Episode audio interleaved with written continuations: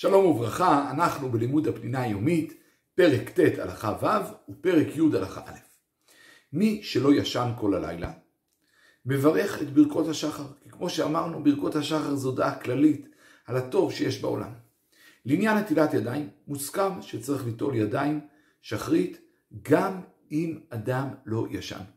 זה מוסכם לכולם, צריך ליטול ידיים לפני התפילה. אלא שנחלקו אם לברך. למנהג האשכנזים, כפי שכבר ראינו, אדם אה, נכנס להתפנות, נוגע במקומות המכוסים, וממילא נוטל ידיים בברכה. ואילו למנהג הספרדים, לא מברך. זה לגבי ברכת הנטילת ידיים כאשר אדם לא ישן. לגבי ברכת התורה, מוסכם לכולם שאם ישן ביום לפני חצי שעה, מברך. גם אם לא ישן, לדעת רוב הפוסקים, מברך. אבל יש אומרים שכיוון שלא ישן, לא מברך. לכן, טוב לשמוע מאחר, ושהאחר שמברך יכוון להוציא אותו. לגבי אלוהי נשמה, הוא מעביר שינה. יש אומרים שרק מי שישן, הוא יכול לברך אלוקי נשמה ומעביר שינה.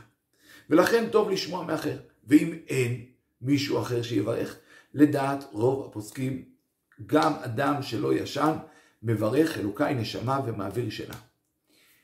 וכך פוסקים כל הספרדים וחלק מהאשכנזים. אמנם לחלק מהספרדים, מהאשכנזים, אומרים אלוקי נשמה ומעביר שינה בלי שם ומלכות. לסיכום, אדם שלא ישן בלילה, למנהג רוב ישראל, מברכים את כל הברכות, וגם לגבי נטילת ידיים, מנהג האשכנזים, שייכנס, יתפנה, ייגע במקומות המכוסים ויברך, מנהג הספרדים שלא מברך. המהדרין יוצאים ידי חובת ברכת התורה אלוקי נשמה ומעביר שינה מאחר. ואמרנו שיש חלק מהאשכנזים שאם הם לא ישנו ואין אחר, אז הם לא מברכים אלוקי נשמה ומעביר שינה בשם ומלכות, אלא בלי שם ומלכות.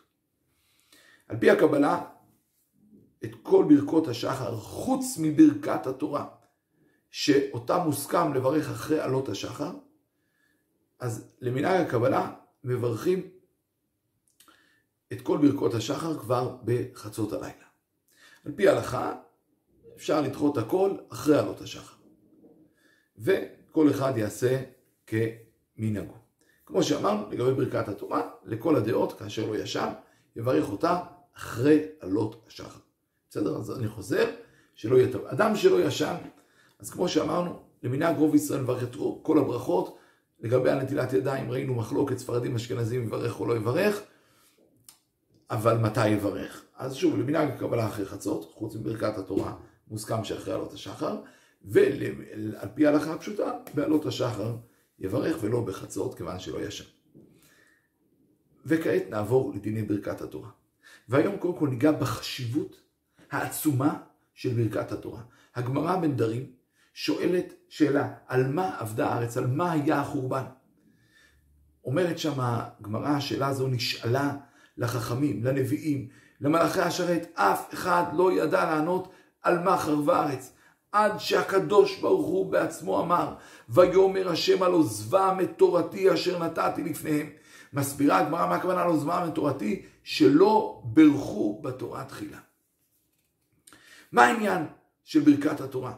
כשאדם בא ללמוד תורה הוא צריך לזכור שזה לא חוכמה, זה חוכמה אלוקית שניתנת מאת הקדוש ברוך הוא באהבה עצומה לעם ישראל. זה חוכמה קדושה ועליונה שהיא מעל ומעבר ולא דומה לכל החוכמות, כי היא חוכמה אלוקית. ולכן, ממילא, זה ברכת התורה. וכאשר לא מתייחסים אל התורה כחוכמה אלוקית, מתוך אמונה והתקשרות אל נותן התורה, זה יוצר פגם נורא. ולכן ממילא על זה חרבה הארץ. עוד שואלת הגמרא, למה הבנים של תלמידי חכמים הם לא תמיד תלמידי חכמים? אולי אני עידנתי את השאלה. השאלה היא יותר חריפה. למה בדרך כלל הבנים של תלמידי חכמים הם לא תלמידי חכמים? הגמרא עונה כמה תשובות, והתשובה האחרונה היא כי הם לא מברכים בתורה תחילה. ושוב, מה המשמעות? זה לא חיצוני, אלא הכוונה היא שהם לומדים מתוך זה שההורים שלהם לומדים. זה חיקוי, זה הרגל, זה שגרה, אבל זה לא מתוך הבנה שהתורה היא תורת השם, תורה אלוקית. וכיוון שלא לומדים ככה את התורה, לא זוכים להיות תלמידי חכמים. וזאת החשיבות של ברכת התורה. ונסיים בשאלה מאוד מאוד פשוטה, אדם שלא ישן כל הלילה. מה דין ברכות השחר, ברכות התורה ונטילת ידיים? וברכת על נטילת ידיים, כי נטילת ידיים נוטלים, וברכת על נטילת ידיים.